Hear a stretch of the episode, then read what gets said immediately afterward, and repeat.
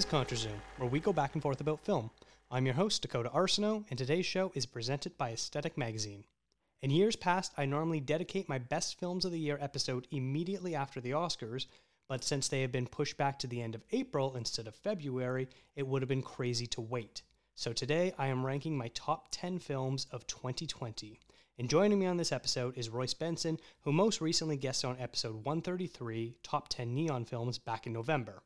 Royce, I don't know if you're on Twitter or not, but after that episode, I got some replies with the hashtag Team Royce after your apparently superior picks. So thank you for joining me today, and hopefully you don't overshadow me too much. Hi, um, good to be back. Uh, no, I'm actually not on Twitter at all. I don't really have any socials. So You're smart. that's actually kind of, I mean, it's probably for the best. That's actually kind of cool though that people have done that. I didn't know that was a thing, so that's kind of cool. I I, will try not to let it get to my head too much, and even though otherwise know, this will really be your cool last though. appearance. yeah, exactly.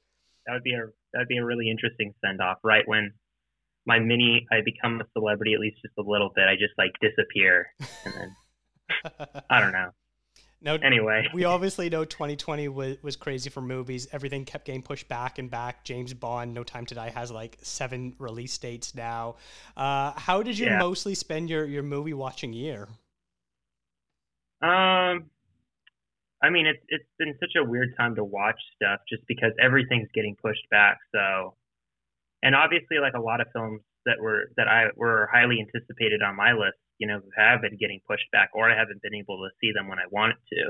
Um, and there's even been like a lot of films that have been coming out where unless you like got like screeners or like you participated like in some of the online film festivals, you weren't able to access certain films, which kind of stinks.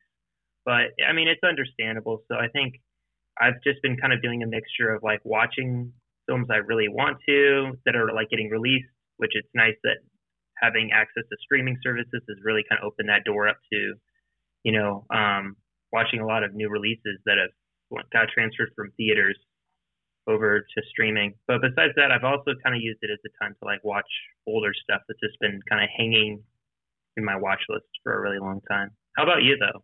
Any uh, well, I started like the, the year only as a only as a subscriber to Netflix, but now I also subscribe to Apple TV and uh, Disney Plus as well. nice. And like you were talking about the film festival route, I did do a couple festivals this year, obviously for the podcast. So there's there's whole episodes about them, but that definitely helped. Where there was a couple movies I was able to see like in early fall that are only just coming out now. So it's kind of interesting to sort of seeing the buzz about them. One of them being an honorable mention that I'll, I'll kind of talk about later on but yeah, that, that's that's kind of a cool thing. It makes me feel a little legit. Yeah, that's pretty cool. Yeah. Always be like one of those guys. Yeah, I saw that a year ago at Con, and it's just coming out now, so you know I'm over it. Yeah, that's how I felt last year when I saw. um I got to catch like a screening of First Cow, like with and like Kelly Reichardt was there and stuff like that, and I was like, oh, I'm so cool. I got an early screening.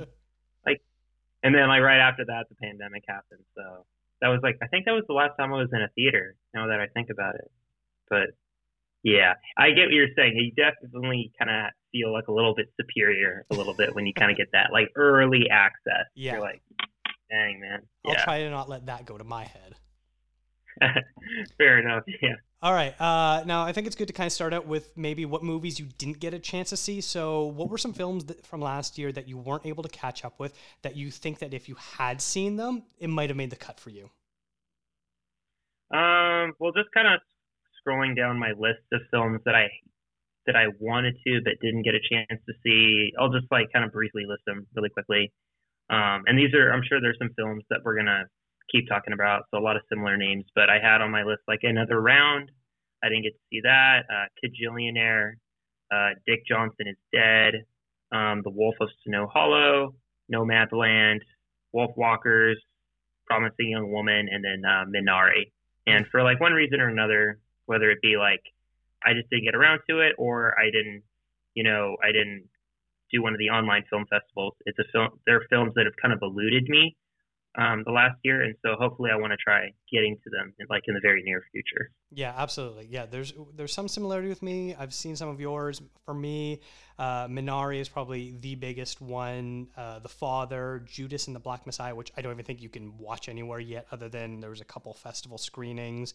Pieces of a Woman, the Netflix movie, I just haven't had time for.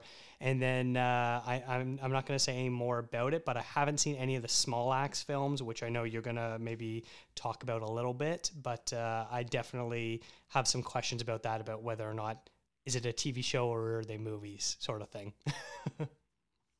yeah, I know. I'll love to talk about it later because I have some thoughts on it. All right, so uh, let's just get into this. What's your number ten movie, Royce? Uh, my number 10 pick, it came out uh, last year. It's Possessor, directed by Brandon Cronenberg. Uh, when Tasya Vos, an elite corporate assassin, uses uses brain implant technology to take control of other people's bodies to terminate high-profile targets. As she sinks deeper into her latest assignment, Vos becomes trapped inside a mind that threatens to obliterate her.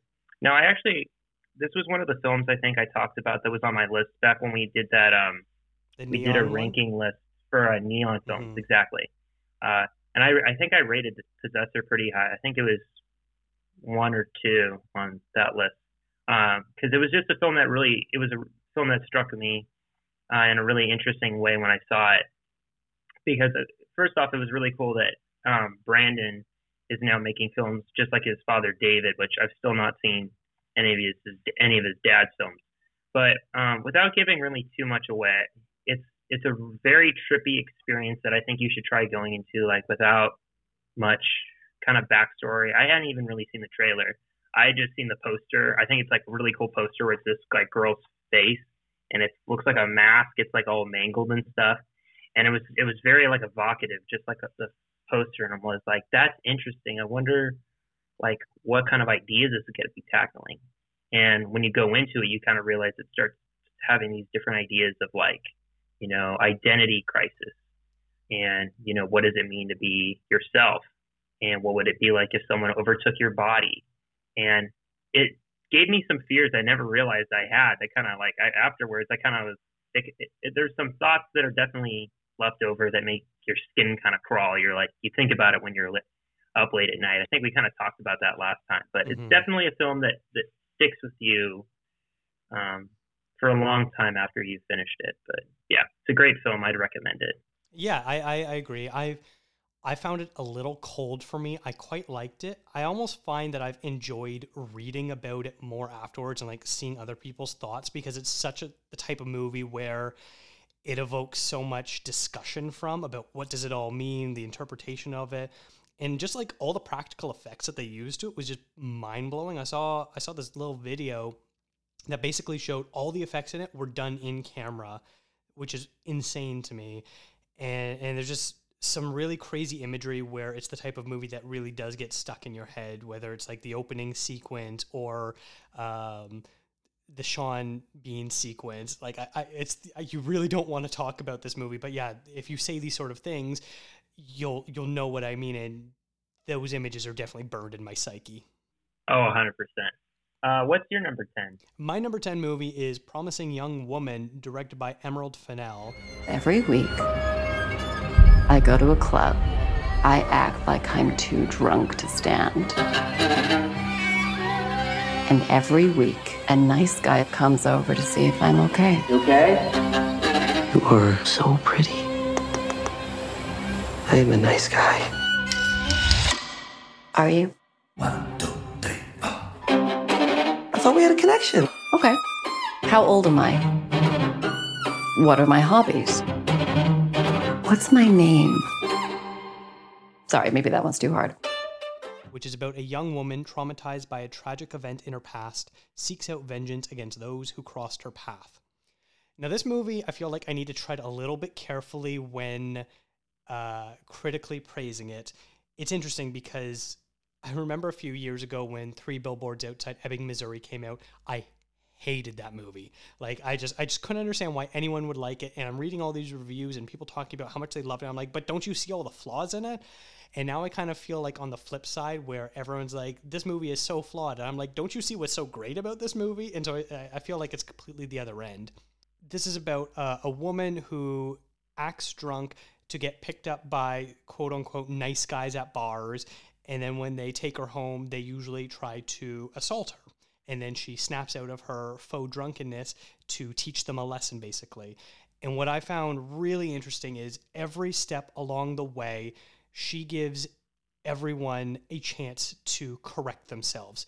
She'll drunkenly say, What are you doing? or Please stop, or things like that. And it just, it's like, it's such a nightmare where you're like, This, you can see this happening all over the place and you and you hear stories about it horror stories and and she gives these people every opportunity to right the ship and they choose not to and they go past the line and then that's when you know the the lesson sort of takes place and includes people who don't believe victims of rape and assault too. So it's it's just very fascinating the way that they approach it. I know a lot of people wanted it to be a much more of an actual uh, revenge thriller, and it's not. It's much more meditative, and it really sort of plays with you know this idea of pop culture and, and the way we view women and the way that they have uh, control over their bodies and things like that, and, and their relationship with men and alcohol and rape culture and all this sort of stuff. And it, it's very fascinating. At times, it's very scary, and you know, there's some great lines in it about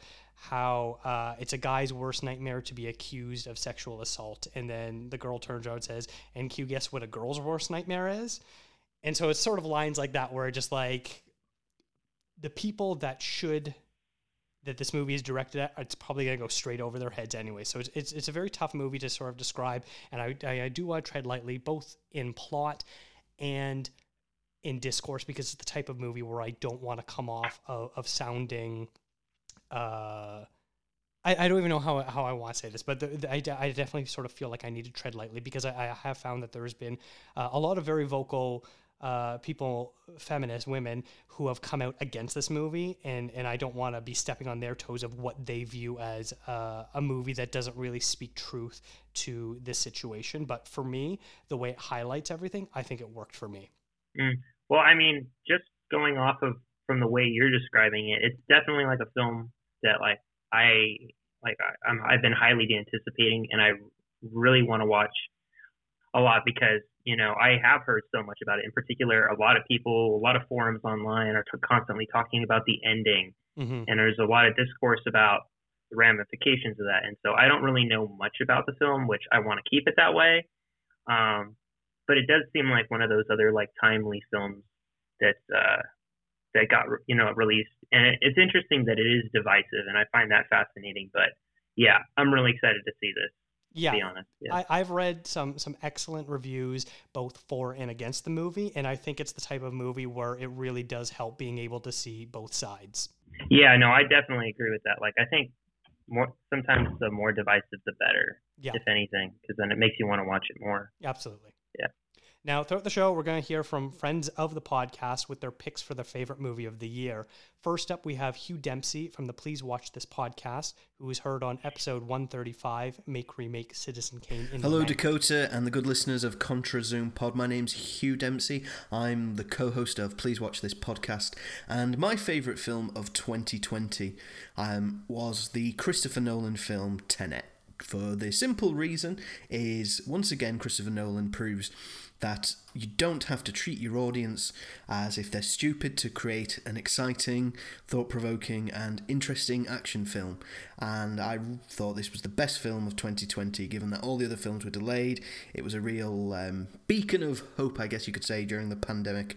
And um, yeah, it was just a great film. Had great action, had a great performance from John David Washington. He's a real leading man.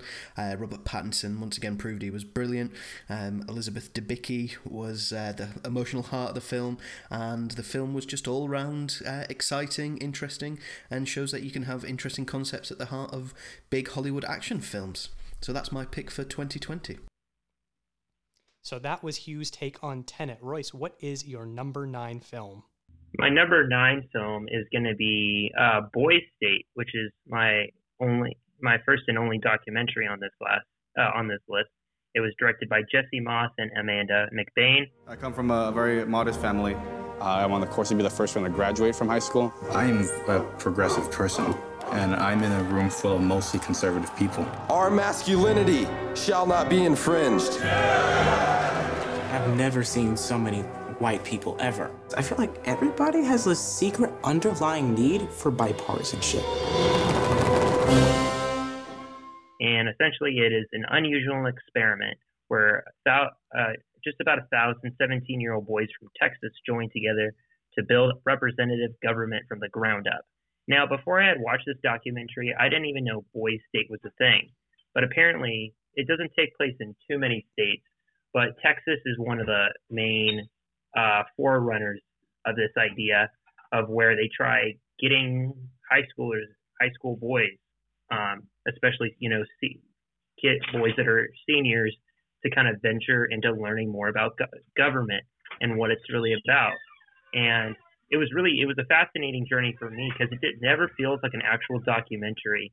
It continuously feels like it's an actual like drama taking place because of all the twists and turns that that go along the ways. You kind of learn where these boys are starting to kind of learn about government and they're kind of falling into that same generational problem that a lot of politicians we see have today. You know, where they're picking sides between being Republican or Democrat and trying to find some kind of bipartisan agreement where everyone agrees on something. And I think that's a very timely film because there's a lot of people today that aren't really educated about politics, myself included. And, you know, in a very politically charged world that we live in today, I think it's incredibly relevant. And I think a lot of people need to be taking notice of this film because I think it highlights a lot of the fe- a lot of fears that we've had that the next generation thinks are real, especially that are going on politics and a lot of these different skewed views or these biased views. And so, what I think a lot of people can take from this film is to at least encourage them to stop following necessarily what sometimes their parents or people around them's political views, but for people to start becoming more independent, doing their own research and finding out what political side they fit in because sometimes it's just not as simple as simple cut and dry. But for me, this was an incredibly engaging documentary, and I actually I really enjoy it. It was one of my favorites this year. I have to say the movie was like equally parts horrifying and inspiring at the same time. Like yeah, moments that's a good in, way to describe it. Yeah, like obviously it's in Texas, and, and gun culture is huge there. But it's just fascinating that like the number one thing that they were concerned about was one gun culture, and then number two abortion rights for a bunch of seventeen year old boys. Were like that just like is terrifying to hear. yeah, no, it's definitely very unsettling. Another weird thing about it too is is I feel like anybody that watches it we all kind of know people that are like this. Mm-hmm. You you at least had one or two friends in high school that like just because they you know read a couple articles online, they were immediately they immediately like viewed themselves as like these you know political activists like they knew everything. And it's this really easy thing we can get into especially in the internet culture where we have access to news on an almost constant loop basis. And there's this point that's made at the beginning of the documentary that I really like where they were talking about 1984 and George Orwell's, you know, vision of like a dark, uh, dark dystopian future.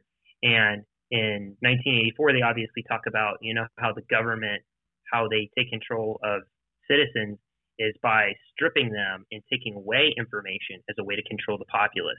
But what's argued in today, because George Orwell didn't uh, predict just how big the internet would become, it would actually be the opposite the the government and different facets of it would actually try giving us too much information because if we were overstimulated, we would kind of become apathetic towards news because we would see it on a constant loop. We would see this constant acts, you know, of egregious violence. You know, you know when we're we watch the news on a weekly basis, there's something insane happening almost nearly every week, and we've kind of become desensitized to it to a point where we start not even caring, and it's sad because we're really losing a lot of empathy when we're doing that. And so I do agree with you did, uh, what you said about this. Like it is inspiring because there's a lot of people, uh, a couple of the kids included, that I'm rooting for, and I hope go into politics. And there's a lot that really scare me, and I hope don't go into politics one day. Well, it looks like uh, Steven, the the main guy who is going for the governorship in that movie, does seem like he's very politically active still. So uh, there is some hope. there is hope. Yes, I'll vote for Steven for president, dude. Man, like that guy's amazing. Yeah. All right, my number nine film is The Assistant, directed by Kitty Green, a searing look at the day in the life of an assistant to a powerful executive. As Jane follows her daily routine, she grows increasingly aware of the insidious abuse that threatens every aspect of her position. This is the type of movie that is a very slow burner on, on first look. It's just like a single day in the life of, of this one woman. And it's supposed to be she's working for a, a Harvey Weinstein type of figure. And we don't, we never actually see the boss. We only hear him or, or sort of see him in silhouette. And uh, we don't actually see any sort of abuse, but it's more how is it tracked through the industry, especially in this one office. She fears that there's this one young woman who has been hired as a secretary, even though she's just a waitress that uh, the boss met at a film festival in Colorado or something like that. And uh, he puts her up in a hotel room and, and things like that. And it just sort of like, you know the other secretaries know about it and then the executive the other executives joke about it and then she goes and talks to the HR manager and he's like well do you have any actual proof of anything that's happening?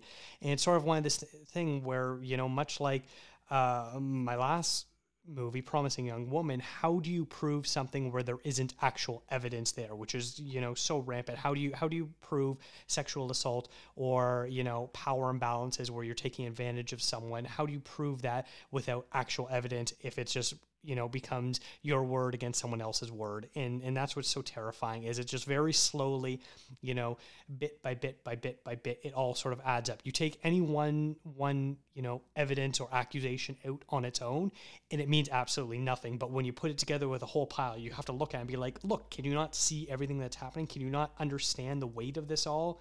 And then it, she's sort of left with this decision of do I quit because no one is going to take my claim seriously and lose what I want as hope to be a producer one day? Or, you know, do I keep trying to fight this fight and, and push back against it? And I'm just a lowly secretary where I'll probably get uh, fired and blackballed from doing this. So it's like, well, what choice does she really have in this matter? Where either way, it's, you know, she's going to lose everything she wants, or someone else is going to probably get hurt or worse. And so it's just a, a very, you know, tough movie to watch at times because it's not what you see, it's what you think. Mm. Well, those are some really interesting points you made, especially um, when you were talking about how how you think it kind of compared to Promising Young Woman. And even though I've seen like neither of these films, it's really interesting that you know there are uh, this slew of like movies like this starting to come out where there's more of an awareness, a self-awareness, especially in um, the film industry against you know accusations, because it it was kind of a taboo subject for the longest time, but wasn't until the whole Weinstein case came up, you know, the whole hashtag Me Too movement came up, where a lot of people had a lot more awareness that stuff was like this was going on. You know, not only for you know women but also men. You heard cases. Uh, there there's been actors and um, actresses and then other people behind the scenes who have been starting to come out about a lot of this. You know, the the darker underbelly of what's been going on in the industry, and it is really disheartening. Of, you know all this news, but it also there. I don't know. I feel a little bit hopeful about it because there's awareness about it now, and that audiences are now being able to kind of get a you know, a view into what's really going on. You know, it's oh, this discussion is really, I think, going to hopefully spark change in the long run. But um, from what you said, you know, this is a film that I missed out on, but it's one I definitely want to check out. Well. Yeah, for for anyone that watches Ozark, it stars. Uh, Julia Garner, who who plays Ruth Langmore on the show, and it's a completely different character for her. So if you really want to see her flex her her acting and see the differences between those two roles, it's definitely worth a watch. Now, our next friend is sharing a pick is John Brody, who's heard on episode 124, TIFF 2020. Hey, Dakota. I hope you're doing well. Uh, my selection for my favorite film of 2020 is Wolfwalkers, the animated film that debuted at TIFF and was recently released by Apple Studios. Uh, you know, this animated film was one of the most beautiful things I've ever seen. Uh, each frame looked like a, a painting that you know on its own um, would would have been enjoyable, but it was tied together with some beautiful music and um, some pretty pretty solid voice acting. While the story wasn't exactly uh, the most unique or imaginative, um, you know they they kind of tied in some some cool subtext um, in it that I that I really enjoyed and I really um, found interesting. You know, learning about and and uh, seeing on a rewatch. So that's my pick for the year. Uh, hopefully, we'll get some more great movies in 2021. All right, now Royce, this is going to be a little bit interesting because I don't know how you want to do this. I'm going to have a meeting with you on air. Your number eight and my number seven are the same movie, and my number eight and your number seven are the same movie. Do we want to do them one at a time, or do we want to go in order like it was supposed to be? I mean, honestly, I don't, I don't really mind if we just kind of, you know, do it just kind of in the order it's in. I mean, we're probably gonna bring up the same things anyway. All right, you know what? Let's let's just sort of combine it. So your number eight and my number seven is Palm Springs. So so how about you uh, describe what that movie is? Okay, yeah, I'll just do that. Um, so uh, yes, my number eight film is Palm Springs, uh, directed by, by Max Barbakow. And the best way I kind of can describe this is it's basically just kind of a a, a somewhat updated version of Groundhog Day, and uh, it stands. The cast includes Andy Samberg and Cristin Milioti, who both give fantastic uh, dual performances in this film. Uh, it's you know one we both we both touched on when we were doing uh, our list on Neon's filmography. But it's just it's such a fun time. It, it came out during a time I think during the summer, you know, when we were kind of in the midst of like, um, you know, being in lockdown, and it's just such a lighthearted film. It's so much fun just from beginning to end. Um, I really encourage anybody uh, to really see this film because it's it is genuinely a great time. Did you have any thoughts on it? Yeah, like you're absolutely right. It it just flows so well. I don't think you know. I, have been a fan of Andy Samberg's for for quite a while. Back on SNL, I love Brooklyn Nine Nine. I, I, like his movies that he does mm-hmm. with The Lonely Island as well. But this was interesting because while he's definitely more of the comedic role in this movie, he has some really serious moments as well, and I think he does a great job with that. But the real star, of course, is Cristin Milioti, who really has a breakthrough performance that I, I, hope sort of gets noticed around awards time that we're, we're approaching now because she she just anchors it. She has so much emotional depth to it that really adds to the humor but also brings a whole lot of seriousness to it you know, it's it's impossible not to compare it to Groundhog Day, but mm-hmm. where Groundhog Day is a lot more philosophical, I like that this one, you know, doesn't try to over explain that as much and just sort of lets us go along for the ride and and get to sort of see all the craziness that ensues. We, you know, the crazy flashbacks of of seeing who Andy Samberg's character has slept with and all that sort of stuff, and you know the the dance sequences that they learn and all the different ways they they manage to kill themselves. Like it's hilarious. And sex, I assume. You fuck other people in here? Great question. You must, right? I have, but it takes a lot of work, and I try to live my life at this point with as little effort as possible. Huh. Have we roped up?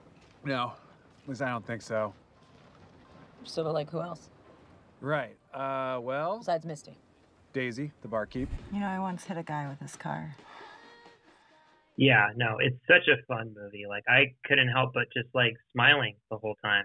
And I don't think I've been able to say that about a lot of films I've watched recently. So, you know, just on that note, not only is it a another fun comedy film to just kick back and watch, but you know, it's a very contemplative film, you know, where you know, it talks about, you know, larger issues about, you know, what our purpose in life is, especially when we feel like, you know, things are in this perpetual cycle.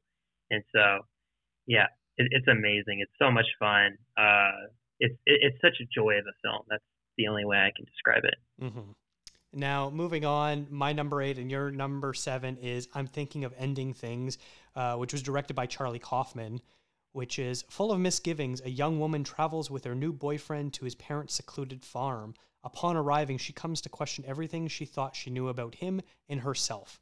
Now, this was the movie. I watched it and I was like, okay, I, I, I sort of think I get it, but I wasn't really sure. And then I ended up listening to uh, a podcast uh, by a friend of the show, Callum McNabb, who we're going to hear from just after this, Scare Introducing, where he talked about this movie, and it just sort of unlocked everything for me. So, a little bit of spoiler talk here because I think it's sort of impossible to really talk about this movie without spoilers.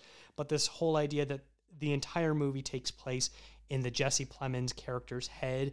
And what we're seeing uh, with the Jesse Buckley character is probably completely fabricated in his mind this idea of, of sort of wasted potential as he's looking back on his life as he's this old janitor thinking of killing himself and what he imagined his life should have been. He should have been with this woman that he met at a bar, that he should have dated her. He should have won the Nobel Prize and all this sort of stuff as he got older. And it's just so interesting. Once that he sort of like explained that, it just sort of unlocked the whole movie for me. I'm like, I understand exactly what this movie's about. No, yeah, I, I feel like I had a similar experience to you when I watched this because this was actually the first Kaufman movie I've ever seen. It wasn't until after I watched this that kind of encouraged me to watch his other films that he's written and directed. And I remember, yeah, I went into it not really knowing too much about it. I knew who Kaufman was. You know, I knew there was a little bit of backstory I knew, but just going into it at first, I was like, at first, I was like, what the hell is going on? Because I was so lost, you know, and I think it is really easy to sometimes get lost, especially in Kaufman's films. You know, his dialogue, um, can, when it's read a certain way, he has so many different ideas going around. What's amazing is that a lot of these ideas are able to work and actually land as a story. And yeah, same thing with you. After I watched it, I was really just trying to process everything I watched, and then it wasn't until yeah, I there was a you know I tried looking up a couple sources, you know, seeing a, a couple like reviews people had made about it, and same thing with you. It kind of like opened it up to me, and I was like, oh, okay, I understand. This means this, this means that, and it really all kind of came together because at first I didn't even really know what kind of a rating to give it because I knew it was amazing, but I didn't know how to like even process what I had just watched.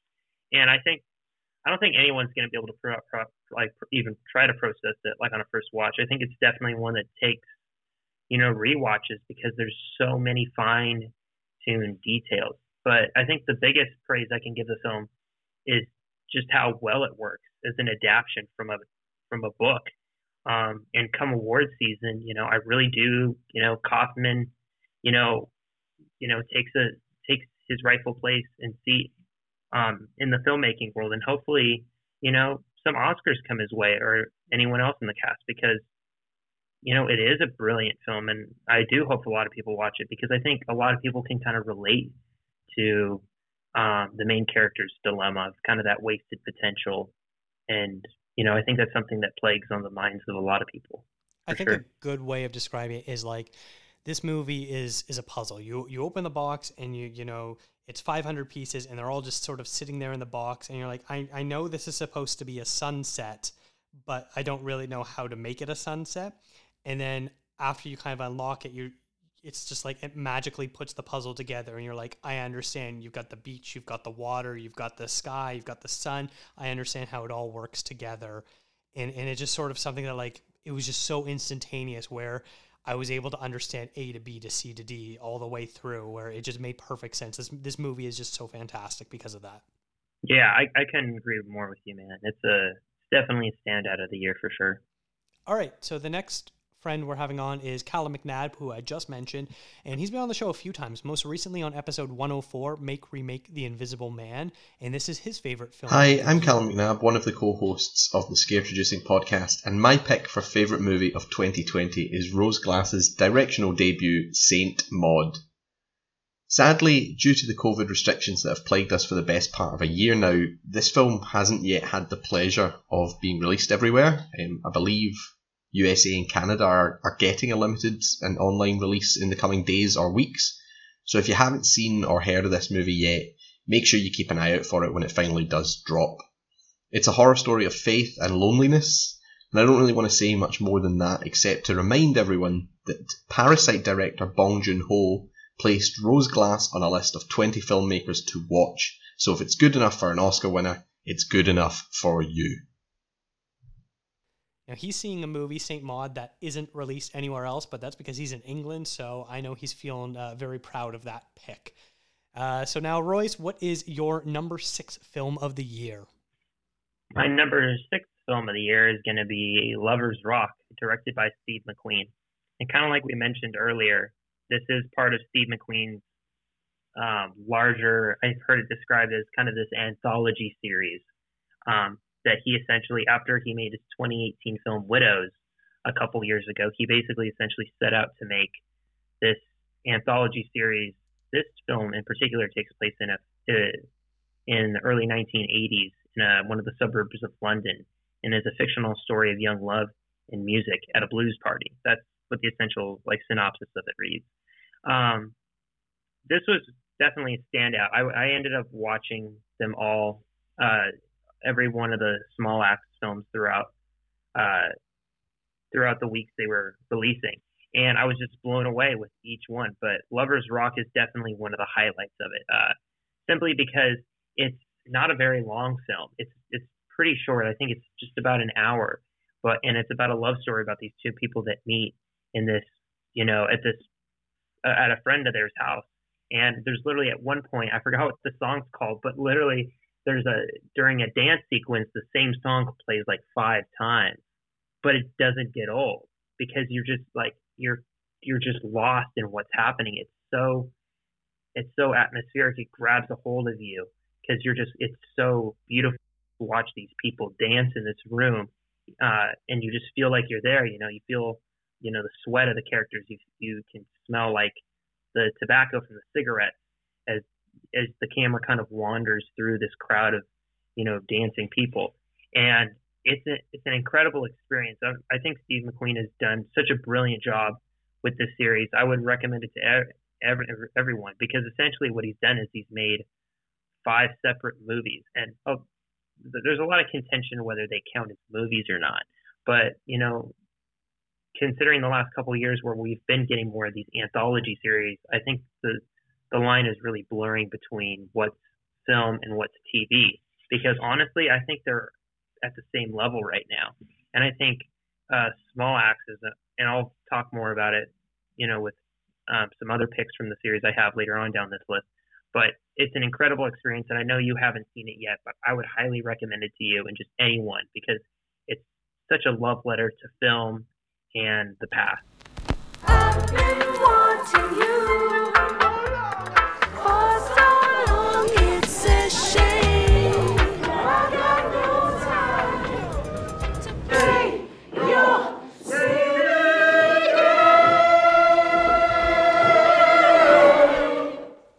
It's it's definitely on my list, and and I regret not being able to squeeze them in before recording this because I'm I'm sure at least would have made my honorable mentions at worst, and probably made my actual list at best.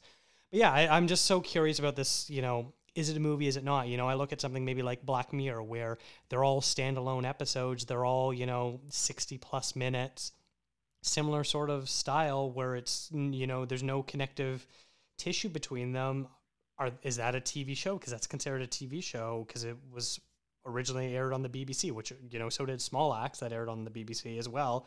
So I'm just I I just don't really know where it stands. I guess at this point it doesn't really matter. Like as long as it's not like multiple segments, uh, it's a movie. I don't know.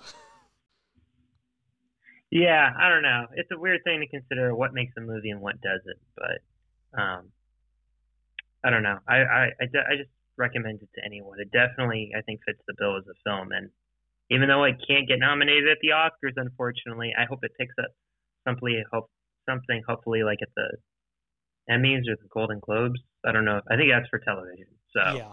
hopefully it picks up something. Uh, what was your number six? My number six is Another Round, the Thomas Vinterberg movie starring Mads Mikkelsen, which is about four friends, all high school teachers, test a theory that they will improve their lives by maintaining a constant level of alcohol in their blood. Now, really, you know, Mads Mikkelsen is the lead in this, so it mostly centers around him, although all four friends do play an important part. But we meet him, he's this lethargic, depressed man who uh, has basically lost all of his passion for teaching. His wife is distant from him. His kids don't respect him. And he just sort of seems like, you know, if this was another movie, at the end of it, he probably would have committed suicide or something like that. But then after a night drinking with his friends, they talk about this philosophy that if you always maintain a little bit of a buzz, you're going to have more confidence. You're going to have more energy. You're going to be able to put your best self forward. You're going to be able to uh, receive things better. All this sort of stuff is just going to be slightly heightened and make you a better person overall. So they decided to test that out, and right away it starts showing, you know, uh, paying its dividends. He's a history teacher, and all his, you know, kids are normally falling asleep in his class, and suddenly his kids are super engaged. You know, they're they're jumping up to volunteer. They're laughing at his stories. The way he's able to like weave history into real life and and make it remember memorable for them, especially as these kids are about to go to college and stuff like that. So it's a really key moment for them where they, they really need to be paying attention to school and figuring out what they want to do with their lives. And the other teachers are the same way. One's a gym teacher, one's a music teacher, and I can't remember what the fourth teacher is, but yeah, they're you know, suddenly the people around them like them. They're more fun to be around. They they're happier with life. And so they decide they want to up it up a little bit more, start drinking a little bit more, so that you know they always got their their uh, breathalyzers on them. And of course, as they decide to fly a little bit closer to the sun, you can expect what's going to happen. Things start getting worse. You know, you're drunk at work. You're falling over, you're getting sick, you can't drive anywhere, uh, you're more prone to violent outbursts, whether it be both verbal or physical, things like that. And one of the teachers eventually gets caught being drunk at work, and you know there's a huge fallout from that. And so it's just sort of like, how do we interpret drinking culture, especially a very European versus North American way, where, you know, in, in most countries in Europe, at a young age you have wine with your parents at dinner it's you know it's not a foreign concept to by the time you're like 13 14 15 you know how to drink and you know what your limits are and your responsibility. Whereas in north america it's still so taboo where it's like yeah the teenagers drink but they do it in secret. They they have to hide it. And then of course this idea of addiction and, and how we work with that. There's just so many interesting themes. It's a funny movie. It's a sad movie. It's a Danish movie where you know it's got a little bit of everything in a killer Mads Mikkelsen performance. Well, from just how you described it, like once again, that sounds amazing. Like it was a film that I really, I desperately wanted to watch before we, we, uh, we had this, um, uh, we recorded this episode, but unfortunately, I wasn't able to. Uh, I might even try watching it after because oh. that just sounds like that sounds like an amazing film. Yeah. Especially, you know, considering like that that is such a original and unique topic that you can't really tell if it was a film made in the U.S. That's a that's very much sounds like a European film.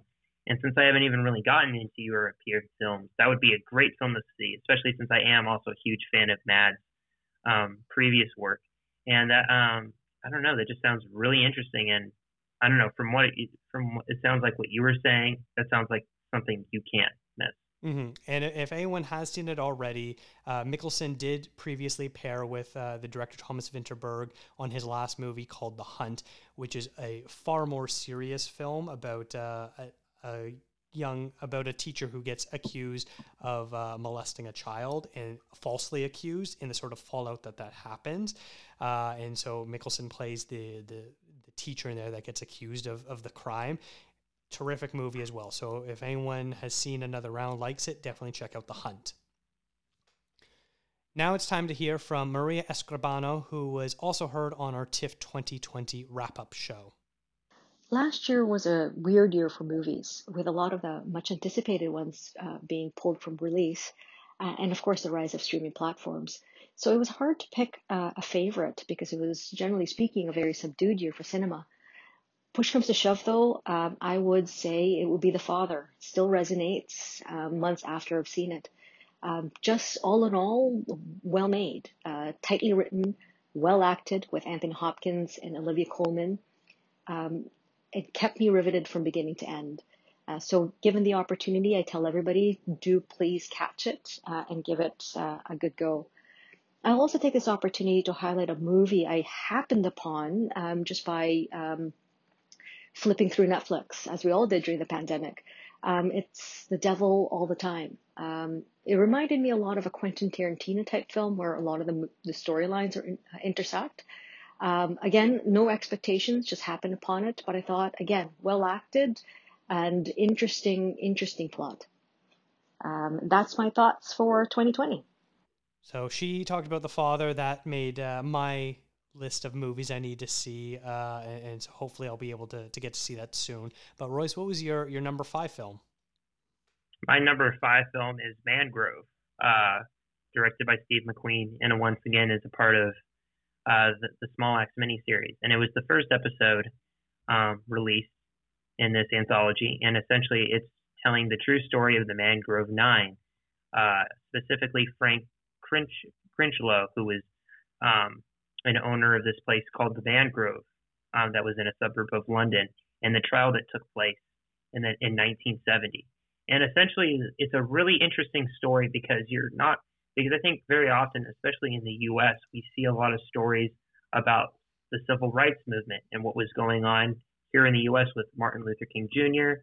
and everything that went down with that in the, in the 60s. But what isn't taught a lot is you know what was happening over in England around the same time. I know at least when I was learning history, I didn't know even these any of these stories. Even Steve McQueen in an interview, he was talking about how he never knew about a lot of these stories that were happening in neighborhoods that he grew up in. He didn't even know his own history when he was walking down those same streets, which is fascinating because there are so many parallels to a lot of the cultural and racial conflicts that were happening both in the U.S. and uh, over in the UK, which really goes to show that a lot of these, a lot of racial tension and a lot of conflicts that come from this are it's a universal thing. It's seen and, and it happens in nearly every culture, which is sad, but you know, it's something that keeps happening over and over again in history. And what's fascinating about this story is just the resilience of the main characters. The main character, uh, Frank, he is tired of the police essentially, you know, coming to his place and you know, sometimes, you know, uh, you know, giving him verbal warnings to close down or assaulting, uh, assaulting him and other people there, and just generally just causing problems. And it is until he joins up with these younger, uh, these younger people, he ends up joining up with the Black Panther Party, which gives him the courage to take his case to trial because he's a, he's upset of getting harassed over and over again. And it's a brilliant story. It's such a, an amazing courtroom drama, and it's I'm sure it's not going to be the only courtroom drama film that came out this year, but at least on my end, this was the best courtroom drama film because it's such an enthralling story. It's one I've never heard of, and it was just brilliant storytelling. You know, Steve McQueen, like I can't rave enough about this man. He's one of the finest directors to come out of, you know, the previous decade, even though his movies are very sparse. You know, he's he's made some really big home runs. You know, Hunger, Shame, uh, 12 Years a Slave, you know, Widows, and now this series. I think it's really amazing to see him take um, uh, take his shot at more of an anthology series rather than a straightforward feature. Even though what's so great about all of Small Axe is each film, uh, is each epi- episodic um, uh, feature, I guess it it feels like its own movie. It feels like its own world.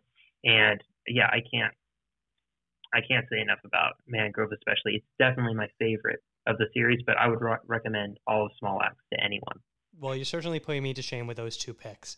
Uh, I, I, I do need to catch up with them, and, I, am so glad that you were able to and, and got to praise them here.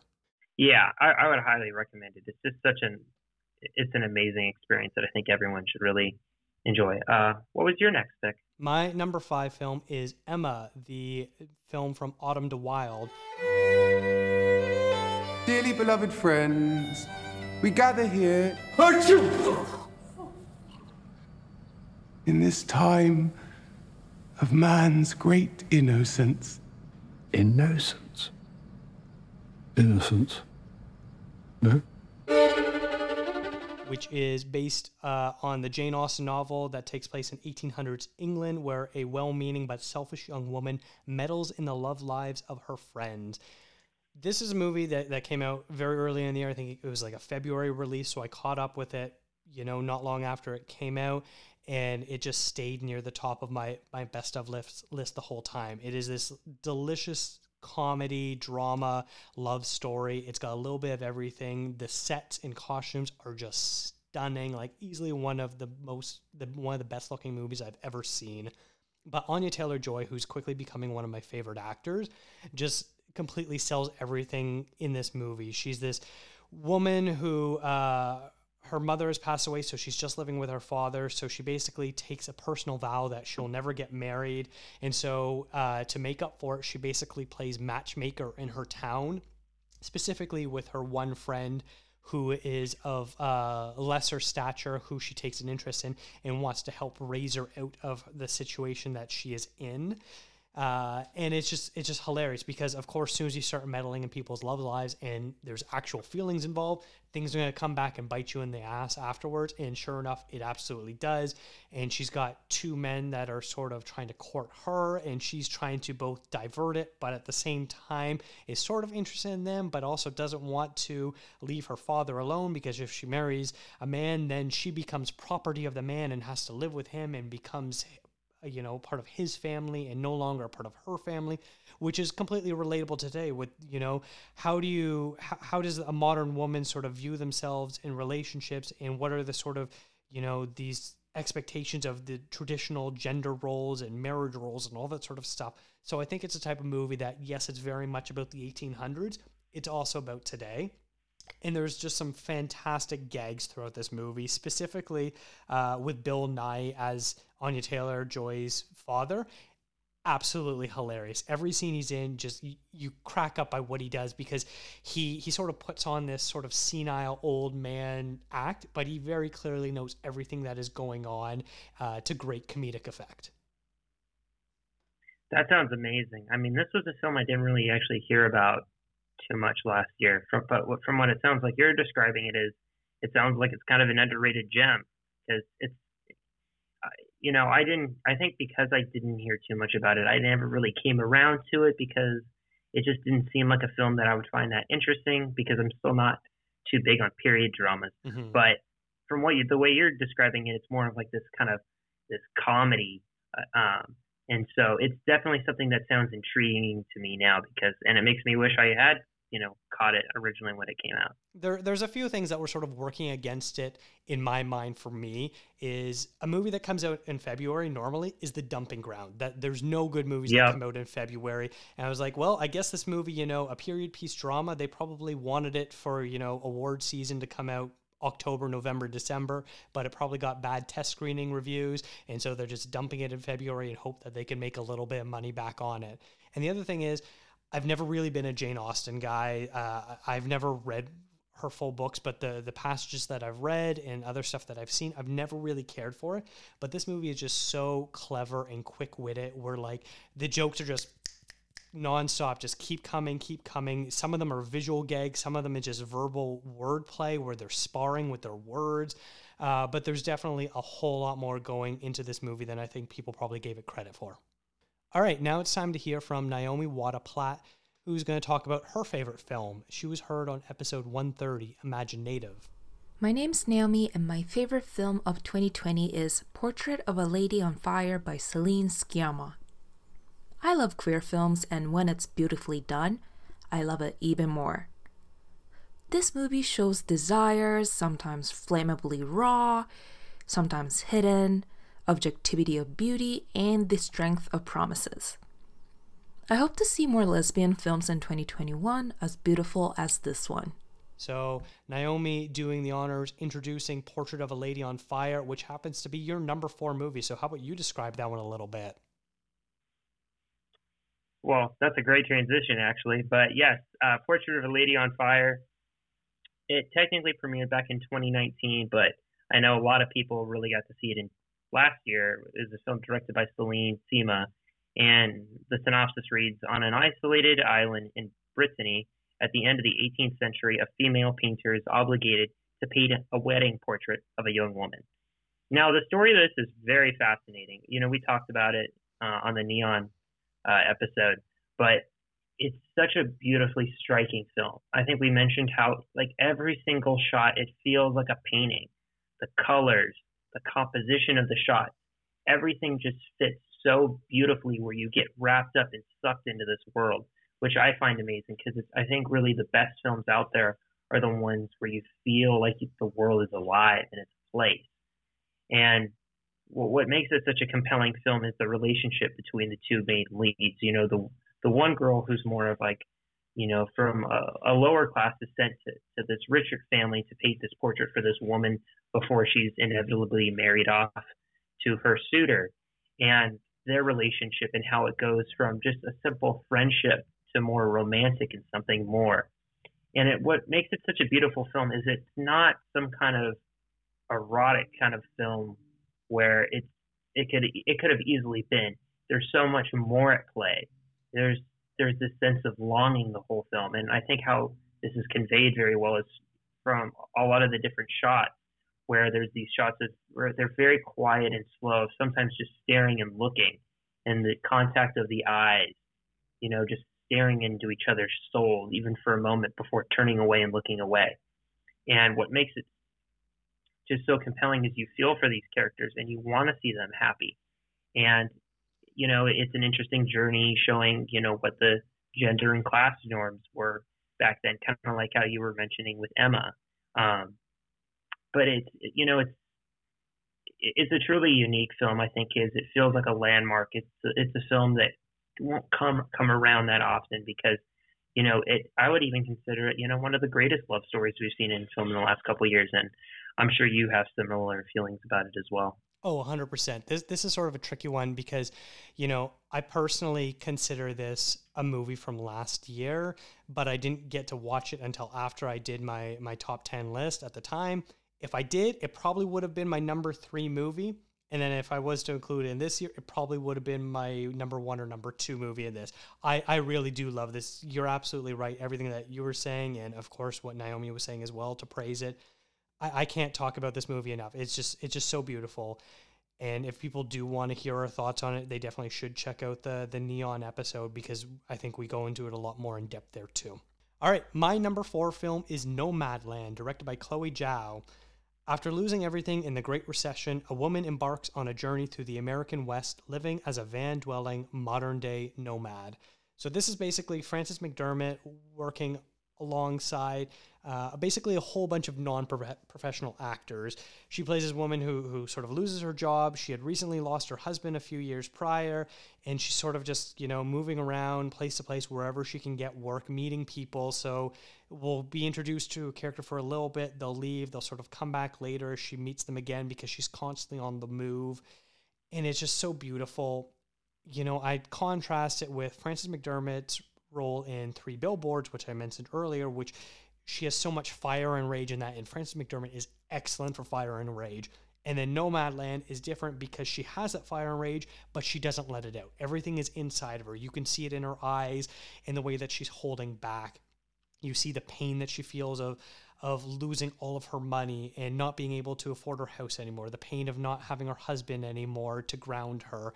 Uh, the pain of you know when she goes and visits her sister. The you know the the sort of jovial nature that her and her husband are able to talk about uh, buying homes from other people during recessions and how that these are real people that are losing their homes sort of thing there's so much depth to this film that isn't expressed with ver- with words it's expressed with looks and with long steady shots where you just sort of have to contemplate the weight of everything and i think the other thing that really works for this is this is about a you know a woman sort of you know homeless basically. She lives in her van but has to travel place to place and there's nothing better than you know the american landscape. There's some absolutely gorgeous shots. She's in the badlands so you get to see all the the unique hill formations there and the sun going down so everything has this nice beautiful orange glow.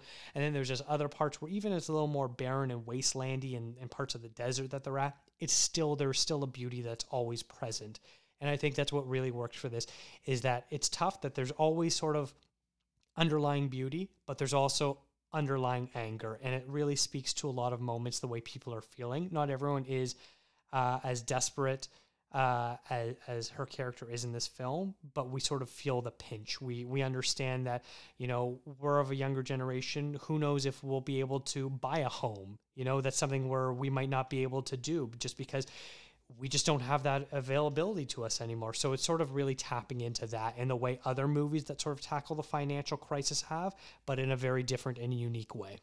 Well, that sounds amazing, and it's a film that I definitely it's so high up on my list, and I really want to see it. I think it's supposedly it's supposed to come up on come out on Hulu uh, not too long from now. So I am thoroughly excited and invested in watch and wanting to watch that. Some things I have heard from it from some articles I've read is a lot of people have kind of compared it a lot of the longer scenic takes to kind of it being inspired by Malick a little bit, mm, which is a filmmaker yes. I re- I really love, and you know just kind of you know thinking about that, I love that kind of idea of nonverbal storytelling, where it's not really in it's not you can't can't just convey um, emotion and feelings through words, but it's also you know expressions and you know compositions of where they are in the shot, you know aligned with you know be, being in the beauty surrounded of na- uh, being surrounded in the beauty of nature, and then all that comes with that. But from if it's anything like what you're saying, it's I, I, I, can't wait to see it. I'm so excited. It's sort of like the the beauty of Malick, which I think is a, is a good one, but also maybe uh, someone like Sean Baker, who who's done films uh, like The Florida Project and Tangerine, where it sort of explores a side of society that we don't often get to see on film, and he has uh, sorry, and Chloe Zhao has so much sympathy for these characters. These people who are homeless, they're not something that we should look down upon. They have stories. They some of them choose to be homeless where they want to live in their vans. Some of them are by circumstance, whether it's through uh, loss of, of job or health or or their partner who is earning money, things like that. But there is a real uh, love and care taken for these people who are you know, not actors. These are actual people who are experiencing similar circumstances that the uh, Frances McDormand character is experiencing. All right, so the next film, uh, we've got Rachel Ho, who's going to introduce her favorite film of the year, and she guessed it on episode 129 Make Remake Rebecca. Hey Dakota, it's Rachel Ho here. My favorite movie of 2020, without a doubt, was Sound of Metal. Darius Marder, the director, he was absolutely just ingenious in this one with the sound mixing, uh, to deciding when to use subtitles, when not to. It's been a long time since I've been pulled into a story as wholly and as intensely as uh, Sound of Metal did for me. Riz Ahmed is absolutely incredible, and Paul Raci, Olivia Cooke, tremendous in supporting roles. I dare I say it, it's near a perfect movie. So once again, this is leading off into your next pick, Sound of Metal. So tell us all about that, Royce. Oh, okay. So Sound of Metal is a film directed by Darius Marder um, the synopsis is essentially about a drummer who begins losing his hearing and having to come to grips with a future that will be filled with silence.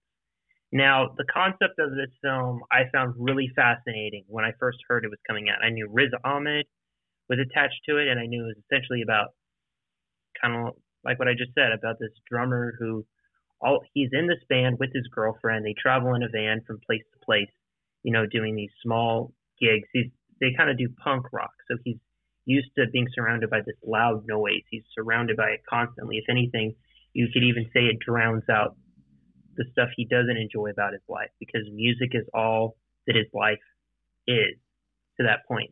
And so there's there's this moment initially in the film where he's doing something, he's talking to some people, and he's like looking down and he's kind of zoning out because he's like going through some vinyls and stuff like that. And all of a sudden, all the sound you hear it just in just an instant, like you snap your fingers and it's gone. And then he just kind of looks up and he's and you realize he's having that first realization like I can't hear anything. But he doesn't freak out and it looks like he wants to scream in fear like I can't hear anything, but he doesn't because he's in a crowded room of people. And it's such a terrifying moment because you see him kind of dismiss it because then his hearing comes back. It's like if you know you're listening to music with like headphones on and you hear it and then it cuts out for a second and then you're like oh is this something i should be worried about and then it cuts back and you're like oh no i'm okay. It was just some kind of fluke. And that's what he thinks it is. But over time it keeps happening over and over and over again. He's at this venue in this next thing where he's playing drums later that night. And it happens again. And he has this meltdown where he has to leave the you know the venue because he's so overcome by this emotion. And you later find out he's told by this doctor that his ears are gradually he, he's losing capability of losing them, uh, of using them, and a reason why he he's losing it at this excessive rate primarily is because of his drumming because he's putting so much um, force out of his ears that it's actually speeding the process up. And that's why I think makes this such a compelling story is because you have this guy who's just trying to live out his passion, but at the expense of his own body. And it's that idea like what comes first, your body or your passion? Because that's all he thinks he is. You know, uh, he thinks I'm good at drumming, I'm good at nothing else. And he later gets sent to this school where he has to try learning ASL and try learning to live, become used to living in this silent world. And it's such a it's such a sad film, but it's such a beautiful one too because he ends up realizing without giving kind of too much away the beauty of his predicament. Even though he saw it as a curse, there's a lot of good that comes out of it. And I know for me personally, um, I took an I, I actually a couple semesters ago I took an ASL course just out of you know interest, and it was such an amazing course. You know, I had a professor that was deaf, and he taught us. You know, so I kind of know firsthand somewhat that process of kind of at least trying to learn. So I can only imagine what it would be like to be, you know, where I am right now. I can hear, and then having to to slowly like have to force myself to literally learn another language because otherwise I won't be able to communicate. And I can't keep enough praise of this film. Riz Ahmed is fantastic in the leading role, and I think it's a film that it is it should be demanded to be seen by anyone and everyone. I, I quite like this movie. I didn't love it. There there's some uh, plotting issues that I, I just had some trouble getting over where I, I feel like there need to be a couple more scenes to sort of expand on some circumstances. But you know, all that aside, this might be one of the most unique unique sounding movies ever. Uh, you you don't really touch on that much, but like everything that uh, that Riz Ahmed's character is going through, we get to hear it as an audience member. We, you know, we hear his hearing slowly going out and the muffledness of everything else, and then when it completely cuts out, and, and you know, different aspects like that, and him sort of feeling sound. You know, there, there's this scene where he's banging on a slide, doing a drum beat on a metal slide, and another deaf kid puts his head down on the slide to be able to feel the beat, and you sort of feel the beat like you would uh, in your chest, sort of thing. Where like if you've ever been to like a like a a really like a bass heavy concert and you know if you plug your ears you could still hear the music through the vibrations in your chest sort of thing and that's the way the movie feels like and that's absolutely stunning work by by Darius Marder and his team to be able to do that. And I think the other thing I really want to praise is Riz Ahmed is absolutely amazing, and I hope he gets nominated for Best Actor. But Paul Raci, who plays the the counselor at the the house that he he goes to live at, that's uh, a home for uh, deaf addicts, is is phenomenal. The way he has so much care and empathy and passion, but also there's so much truth to his character because he is that person. You know, I was reading about him afterwards. I heard an interview with him. He really is a former veteran. He did lose his hearing. He is a former addict as well. Uh, he, oh, sorry, he's actually never didn't lose his hearing. He is the child of deaf parents, so he was born learn knowing sign language at the same time and he actually mm-hmm. uh, front a black sabbath cover band where he sings and signs out the the lyrics at the same time well, that's amazing. I had no idea about that. But I think that, if anything, that makes the film better, you know, realizing some of the backstory, some of the actors involved. And I agree with you, definitely. I think, I think, oh, I think these actors should be nominated, and hopefully even gets nominated for like sound design, like we talked about, mm-hmm. like how well, you know, the sound in this film works. You know, when they do the transitioning between being able to hear and not hear. Um, it's I'm I'm really glad you enjoyed this film as well. Yeah. Uh, what was your number three pick? Well, before we do that, I'm going to turn it over to regular guest Stephanie Pryor and her tough decision to name a best film of the year. Hey, ContraZoom listeners, this is Stephanie Pryor, and my pick for the best film of 2020 has to be Andrew Patterson's The Vast of Night. I thought the cinematography and the lighting in this film were fantastic. They just it added to the mysteriousness that was going on in this 1950s town with all these like smoke filled rooms and long tracking shots. It really added to like pull you in to the movie. The pacing is spot on for such a slow burn, but nothing feels boring and nothing feels too long. Everything is super meaningful. Not to mention the acting is phenomenal. It was such an innovative way to tell an old story, and it felt fresh and nostalgic at the same time. So I was tuned in from the get go. Not only did I want to know what would happen next, but I needed to know what would happen next. Thanks, guys. Now, my favorite, my number three film of the year is The Vast of Night. This is probably uh, a movie that I'm sure is the least heard of out of our entire list. And, and I heard about it from the, the film podcast Filmspotting. It was a nominee for their Golden Brick Award, which is a underseen film by a new or emerging filmmaker. But basically, uh, the plot is one night in New Mexico in the late 1950s, a switchboard operator and radio DJ discover a strange audio frequency which could change the future forever. Everett, it's Faye. And the sound came through the board and interrupted your radio show. What sound?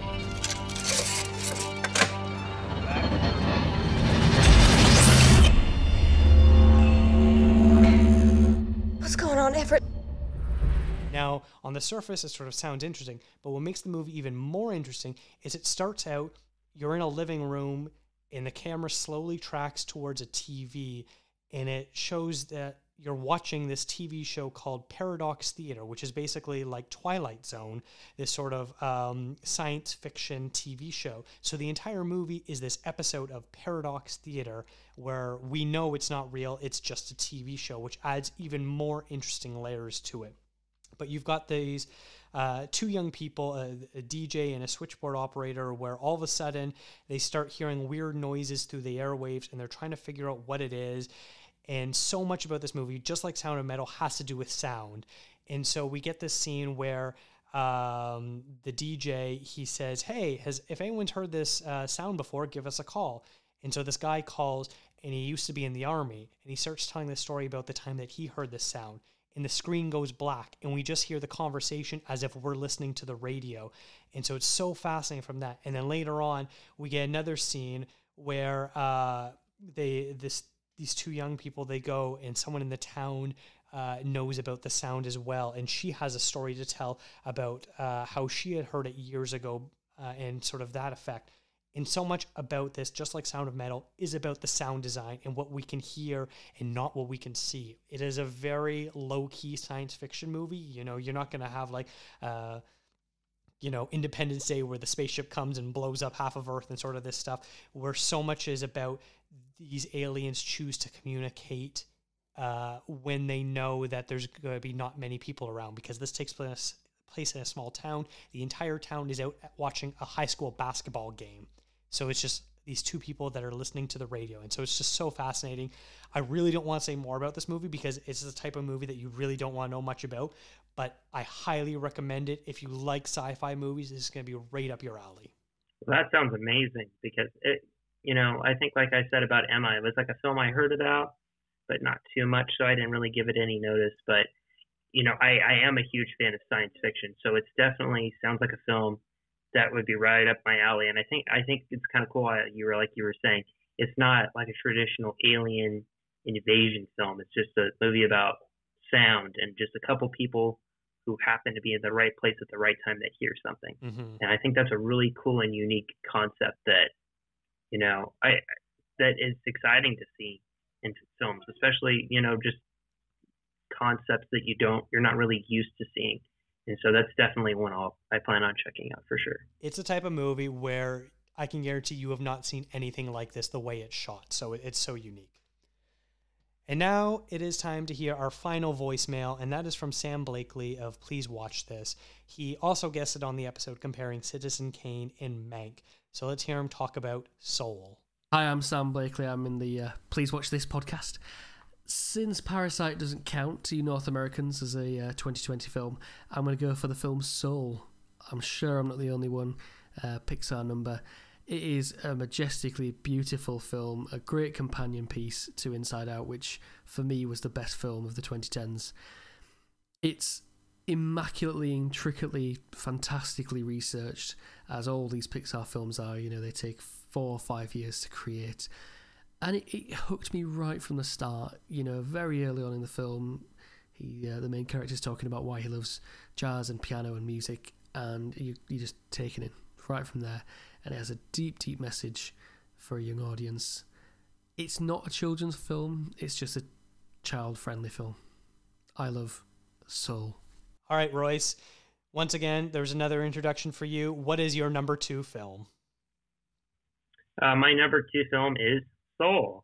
directed by um, Pete Docter, and uh, this is the newest release from Pixar um, that they've had in the last couple years. And essentially, what it's about is this, this uh, middle school teacher named Joe Gardner who teaches jazz music, and essentially, where uh, he gets he gets a call from a friend to get this gig that he's been wanting to do because he's really trying. He loves being a teacher. He loves teaching kids why he loves jazz music so much, and he wants to inspire them is uh, about what he loves as much as he's inspired. But at the same time, he wants to make it up the ladder in a way where he wants to be a professional musician and he wants to make it to this status of you know calling himself as a musician because he's wanted it for so long. And so he, when he finally gets this opportunity, he jumps at the chance to it.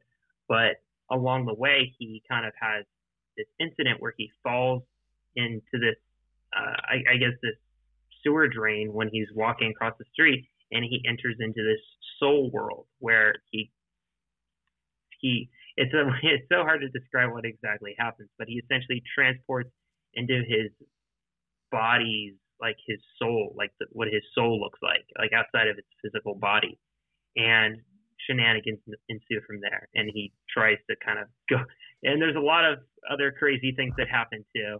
But he essentially, it's his journey of discovering who he is as a person and who he is outside of what his talents and gifts are. And what I think is really amazing about this film is how it really details that journey. I don't think it's been released since Inside Out, which Pete Docter made. That Pixar has made such a beautiful, beautiful contemplation on the meaning of life. I think Pixar at their best, that's what their films are about. It's about teaching kids and adults both equally what the beauty of life is. And I think this is a really great example by showing, you know, sometimes I think growing up, we have these talents and these gifts that are very unique to us, but we think they define us. And without those gifts, we're really nothing. What this film highlights is yes, those gifts make us special, but that's not all of it. We have souls, no pun intended, underneath that where our our true selves are that not a lot of people get to see. And I think this film, on a visual level, is amazing. You know, it's gonna win best animated film. Not even there, there's no chance I don't see this winning, but for good reason too. I I'm really glad that a lot of people, even though theaters were closed, a lot of people were able to were able to see this, and it's gotten the attention it's received because you know it's a breathtaking film, and I think it has a lot of valuable lessons that are going to resonate with children and their parents that are watching it with them. I I finished watching this movie, and I basically my first instinct was to say like this is not a kids movie. Like I, I was like oh, in no, tears for like a good chunk of it. I'm like, there's no way kids are gonna understand the themes that are going on in this. And of course, I've talked to some friends that have young kids. They're like, oh yeah, my kids loved it. I'm like, yeah, but did they, did they really get it? Did they really understand it? Like that hit me hard. No, I, I definitely see what you're saying. It's I, I think there are a lot of concepts that are going to go over kids' heads, you know. But I think that's what makes Pixar films so great is they get better with time. You know, they're films that you can enjoy on a very basic level, you know. But if you wanna, there's, but then if you wanna kind of get more out of it, there is more to get. And I think that's what makes Pixar the most unique animation studio there is out there because they do make films like that. Like you can, and sure, you know, a lot of kids are gonna do love this film, but as they keep watching it years and years from now, they are to take new things out of it.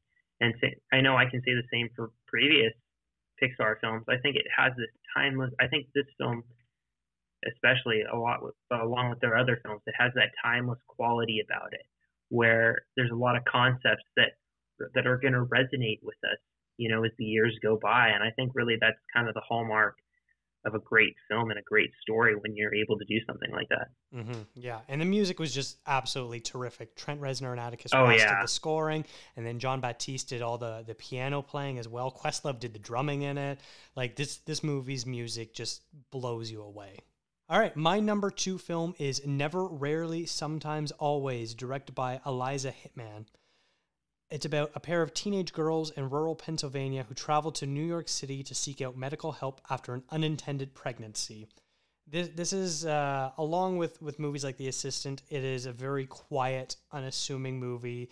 There's you know no big scenes, no big moments, things like that. It's just little by little to see how they go through. It's about this young woman who uh, gets pregnant unwantedly, and you know she goes to her local clinic in our small Pennsylvania town, and it turns out that it's the type of clinic that uh, is going to lie to women and get to force them to basically keep the baby. She later learns that the clinic even lied how far along she was, which made her having access to abortion trickier because the procedure was more difficult, which is a, one way that they will lie to women in order to ensure that they aren't getting abortion, sort of thing. But this movie is just so tough to watch at times because it seems like there's always a threat around the corner. You know, I, I, I, sort of think a little bit of Portrait of a Lady on Fire, how there's no men in that movie, and then suddenly towards the end, when a man shows up, it just seems so out of place. In this, it's sort of similar, where every time there's a man on screen, you know it's not safe for these girls, whether or not they pose an actual threat or whether it's just one that could be a threat. And, it, and it's terrifying. You know, you look back in some of the, the little moments and you're like, her stepfather, I don't know if I trust this guy. What, what's the deal with him? And we don't hear anything. We don't know any stories about him. But like, there's just something about it where she clearly isn't safe in the house with her stepfather. And then they go out and they meet this guy when they're in New York and you don't really know what's going on with him. Can he be trusted? What's the deal with that? Even so much as like seeing a security guard, like what's the deal with that? Like there's so many different things. Of course, there's like one, the, the, the titular scene where she goes to this clinic in New York and there is um, a doctor there. I don't know if she's a therapist or, or, she's a medical doctor, but she's basically trying to figure out a little bit more information about this young woman. And she has to answer these questions with never, rarely, sometimes, or always about her, her history, both her, her sexual health and her mental health and, just sort of to assess the situation to see if she's in any imminent danger or things like that. And that's sort of the like the real crux of the movie where where sort of things really open up. And that's, you know, a simple scene where the characters responding with one word. They're saying sometimes, they're saying never, they're saying nothing at all. And that's the big emotional heart of this movie. And it really cuts deep. Yeah, you know, I think you made some really good points on this, and it's it's a film that eluded my list, even though it was very, you know, I I really enjoyed it a lot. Um, I think what the most distressing thing about the film is simply the age of these girls. Mm, like they're really young. I forgot how. Correct me if I'm wrong. I'm pretty sure they're they were either like 16 or 17. I think the the main character like is. That, yeah. But yeah, something like that. But it's so sad seeing her have to make this literally life altering choice. You know, she's pregnant and you know, kind of like that titular scene you were talking about where she's in that room and she's answering those questions. You don't know exactly what happened. You there's a lot of hints, you know, where there's a lot of hints that it was against her will mm-hmm. and she didn't have a choice. And that's what makes it the most sad. It's it's such a distressing moment because you realize she's a victim in this situation. And to see her go through that pain is startling. And kind of like what you were saying, how the can how the characters are framed, you're right. Every time a guy's in a shot, you're like, oh man, this guy's bad news. And it's the way how the director puts you in the mindset of the girls. They see everything as a threat because that's how they're feeling and experiencing life. I think there's this really interesting shot um, when you know she uh, she's um, on this kind of table bed mm. and they're and she's like, oh, the girl's like, oh, can you hear the sound of your baby? And there's this interesting moment where she she looks at the monitor and then she turns her head and the camera kind of moves with her and in that moment you can feel what she's going through that realization like there's a living being inside me right now what am i going to do and it's it's so i keep saying distressing but that's really the only way i can think of to describe it. You know you're just because I, I I'll, I'll never be able to imagine what it's like being in that place. You know i don't think you know as a guy i won't be able to. So to see her go on this journey where she essentially, you know, begins the crux of her womanhood traveling to New York City to get this abortion, it's such a distressing moment. Uh, this that because it's such a difficult choice, and I know it's it's definitely it doesn't feel like another abortion film. You know, it's something that's been talked about in a lot of different films, but I think it's something a film that both people that are both pro-life and pro-choice, even though they might have their disagreements, you know, it's a film that can be watched and, and observed kind of on that level, and it can spark more discussion because this is a huge issue. You know, we're hearing a lot about this, especially with bills and laws getting passed. Kind of like what we were even talking about with, you know, Boys State. Like a lot of those boys were talking about abortions a lot. It's this issue that both cons- people that are you would say are more on the right and both on the left. These are huge. It's abortion is considered a huge issue on both sides, and there's this constant war and that debate about what the right choice is. You know, should the woman woman choose? Should she not be able to choose? And um, you know, kind of like you pointed out, I think it it is an amazing film, and I think it's an essential one that a lot of people should watch. Yeah. Yeah, yeah. It, it, I think the real key is is just knowing that you got a 16 year old or however she is having to become an adult in a situation where she shouldn't have to become an adult at that age.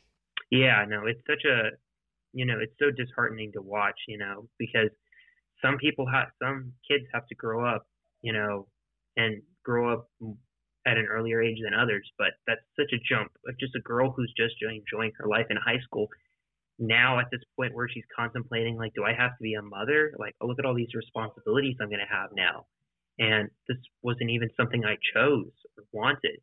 And it's such a weird it's such a hard place to be in but i think the film captures it in the best possible way it could have. Mm-hmm. yeah i agree. Now before we reveal our number one picks uh, i want to shout out some films that just missed the cut. Uh, royce what were some of your honorable mentions um, some honor honorable mentions right off the bat were, you know, the rest of the films in the Small Axe anthology. There was about three uh, three others. Um, I think they're all very good, but not on the same level as the other two I mentioned. So I would include those. Um, something else that was just like we mentioned, never really, sometimes always. I would put on that list. Um, the Invisible Man was a film I also enjoyed a lot, as well as Tenet. Um, and then lastly, I would probably say uh, Borat as well. But um, besides that, I think th- this was all things considering, even though a lot of things got delayed, I thought this was a really good year for film. And uh, like we've been talking about, a lot of amazing, unique films came out this year. And I think, to be honest, I think if the films that were supposed to release this year did get released, I don't think some of these films we mentioned would be on this list. I think they would easily be overshadowed. So I think the good we can see out of, even though a lot of films got delayed, is it forced us to watch a lot of films we wouldn't normally prioritize. And I I think by I think by and I think that's gonna it definitely gives me um it's changed my view on how I watch movies. Like I think from now on I think I will consider watching films I might normally put off for whatever reason because I think there's a lot of hidden gems intermingled, you know, among the releases that are coming out, and I'm sure you could probably agree with that as well. Yeah, yeah, I, I agree. Uh, I I usually try to make time for for the smaller films, but it's nice that I didn't have to worry about oh do I do I watch the new James Bond movie or a new superhero movie, or do I watch this really small indie movie that I, I'm very curious about, but I know is might gonna be a bit of a tougher watch. So I'm glad I was able to kind of prioritize what I really wanted to watch this year. Yeah. Um. What did you have any honorable mentions on your end? Yeah. Yeah. Uh. So you know, I'm not going to repeat any of the ones that you had talked about because I feel like I already shared my thoughts on them. But uh, some other ones that just missed the cut uh, include The Kid Detective, which is a, a Canadian movie starring Adam Brody. Really interesting, dark, funny, weird movie. Uh, the documentary David Byrne's American Utopia, probably one of the best concert films I've ever seen. Lucky Grandma, this really funny uh, Chinese American film about uh, a grandma who uh, steals money from the Chinese gang and has to outrun them and outwit them, and she does. Uh, First Cow, which you had talked about, and then Black Bear would probably be the last one where I was uh, referring at the beginning of the show where I was talking about how I saw this movie at a film festival screening, and now it's uh, being released more widely, and it, it's kind of cool to be able to see all the discourse and be like, ah, I've seen it months ago, and now you're all just catching on to what a great movie this is. Not by choice, but because it wasn't available to them. yeah, for sure. Definitely. All right, so we are here. We are at the top of our list. And what is your number one film? My number one film is A Hidden Life, which originally came out in 2019, but didn't really get a wider release until 20, uh, last year. And it's directed by, it's the newest film by Terrence Malick. And that's always exciting news to me every time I hear there's a new Terrence Malick film comes out because it's like, yes, he's making another movie. it's so exciting because you know for years he's really, even though I haven't seen too many of his films yet, each one I have I've loved a lot. He has this unique style about him that puts him in a completely different conversation when it comes into filmmaking. He's he kind of created his own style of filmmaking. You know that um, even though he started off with more narrative films in his very early years, the, the last couple years he he's made more much more experimental films. You know, especially like Tree of Life really highlighted that. That's a film that I love immensely and that resonated with a lot of people and some people not so much. And I think uh, Hidden Life really can, can, continues that tradition of his uh, his style of filmmaking. Uh, even though this one's actually based on a true story of I'm gonna butcher this guy's name, but it was it's essentially about this Aust- Austrian farmer named Franz um, Jar, Jar. I'm not I'm not gonna try that. I'm sorry.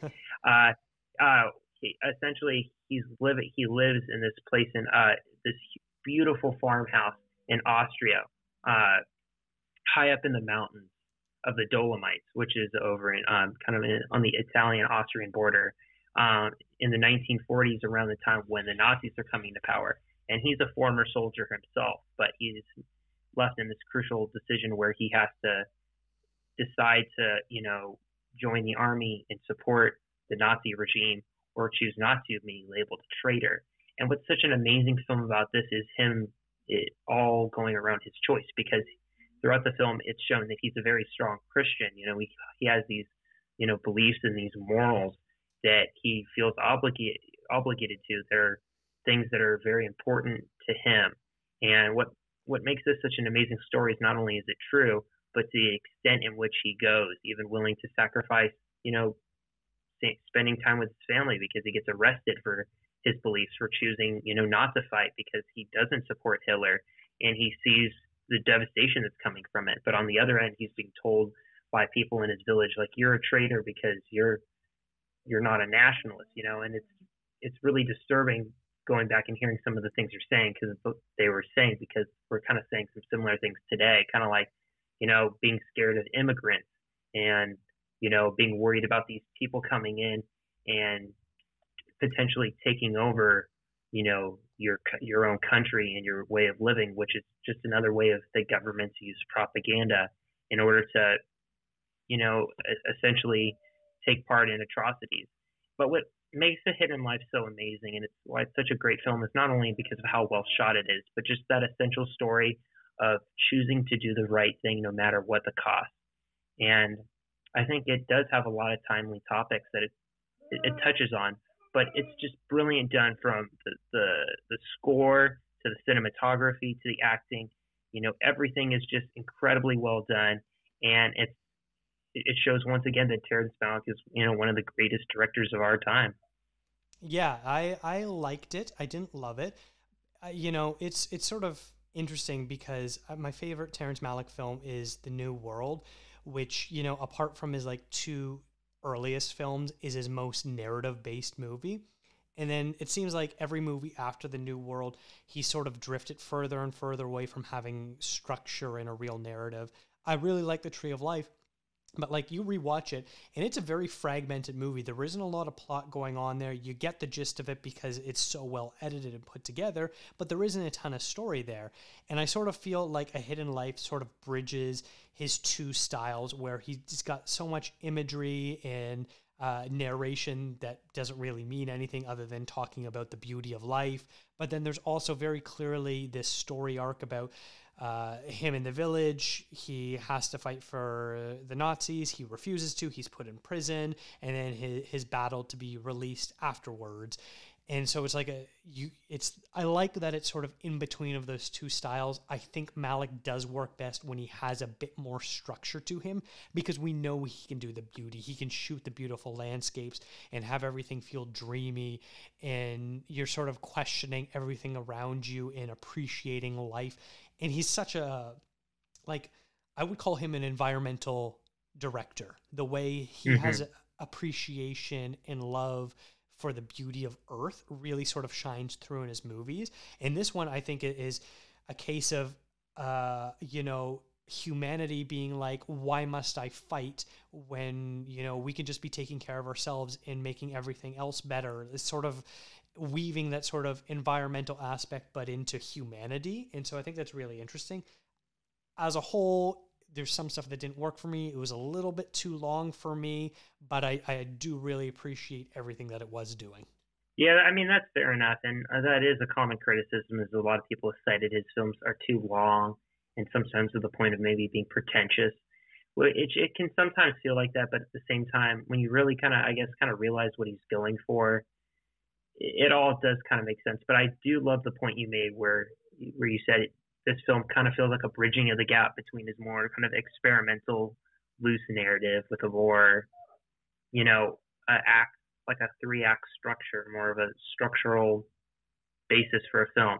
And yeah, I, I think it kind of resides in that in between place. But uh, you know, it was, it was a film I was able to catch in theaters at the beginning of last year, and I'm so excited I did because I think theaters are the only place to watch his movies because of the scale he puts things at. But yeah, this is a film like I adore, and yeah, it, I mean, it was my favorite film from last year, and I can't. I'm I'm so excited to see what he does next.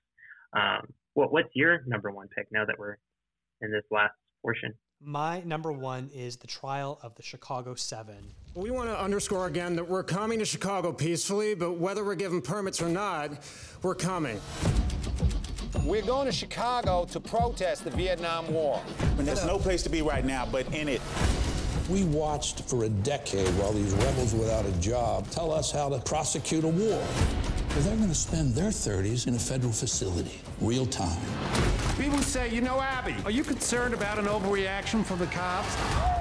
Holy shit. You all right? Which was directed by Aaron Sorkin, and it's the story of seven people on trial stemming from various charges surrounding the uprising of the 1968 Democratic National Convention in Chicago, Illinois. Now, despite this movie is about 1968, this movie is about 2020 and, and everything about the way uh, people wish to protest in their grievances against the government, the way the government and the court system reacts to that. We have to look no further than uh, the way that the Black Lives Matter protests, especially in the aftermath of the, the George Floyd killing and how that was received, versus how the uh, Capitol riots only a few weeks ago were received in very, very different systems of justice that we we can see here. And this movie really puts that on display that despite everything that has changed and all the progress we've made, there are some stuff that are still the same. Now, I'm still not fully on board with Aaron Sorkin as a director. Molly's Game was just kind of so so for me, but I can forgive that because his script, once again, is is absolutely top notch. He is bar none one of the greatest screenwriters ever. And, and this is just another fantastic screenplay where you know the, the dialogue comes at you a mile a minute it's always preachy but you know what I'm, I'm completely there for it and he managed to get this gigantic ensemble cast headlined by Sacha Baron Cohen, who is this like really out there hippie, radical hippie who doesn't seem to take anything seriously, but later on we learn that he does, versus uh, the Eddie Redmayne character who is very serious about the way he wants to make social justice happen in the slights that are happening to other people. So we get to see these two sort of characters, despite being on the same side, battle constantly. And if that doesn't really describe, you know, liberal politics today, there, there's nothing that will.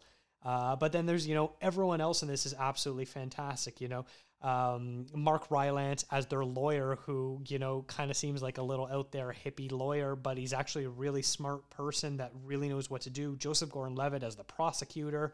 Yahya Abdul Mateen II, who plays Bobby Seale in one of the most harrowing scenes when he gets literally gagged in a courtroom uh, despite the fact that he is protesting that he doesn't have his own lawyer present and he is being lumped in with uh, the Chicago Seven group just because he is a member of the Black Panther Party is some truly horrific stuff.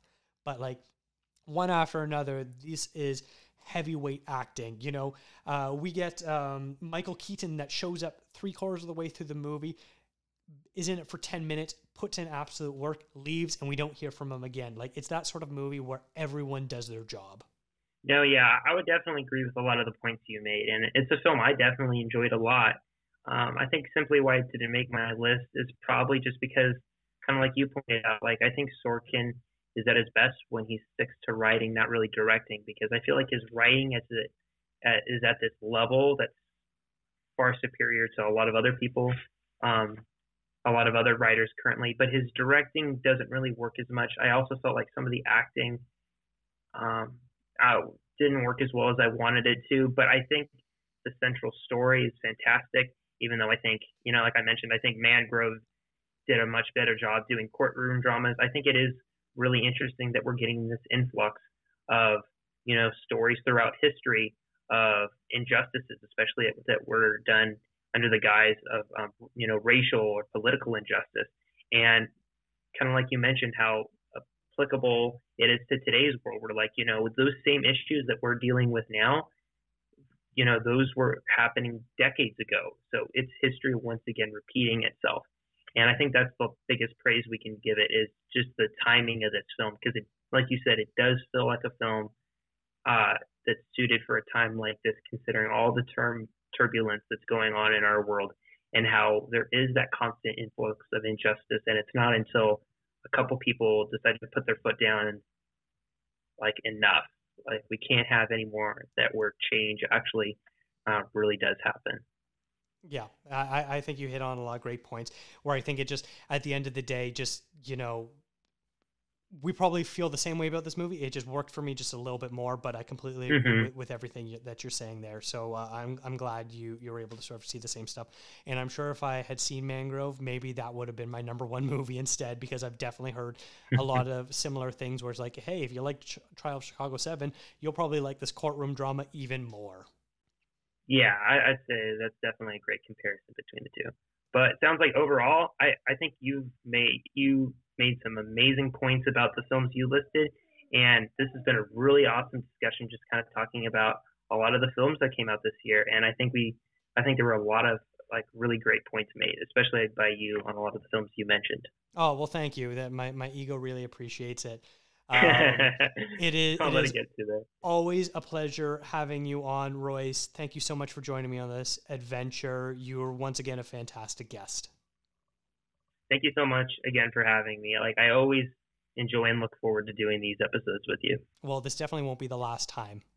Yeah, I don't think it will be either. I think there's there's definitely one coming down later down the line of for course. sure. Now, I also want to thank Stephanie Pryor, Sam and Hugh from Please Watch This, Callum from Scare Traducing, Rachel from RachelKH.com, YouTuber Naomi Wada Platt, John Brody, and Maria Escribano for sharing their thoughts on their movie year as well. Stay tuned for next week where Rachel will be back on the show as we celebrate Lunar New Year. Visit ContraZoomPod.com to see the full rankings. You can also follow the show on Instagram, Twitter, and Facebook at ContraZoomPod.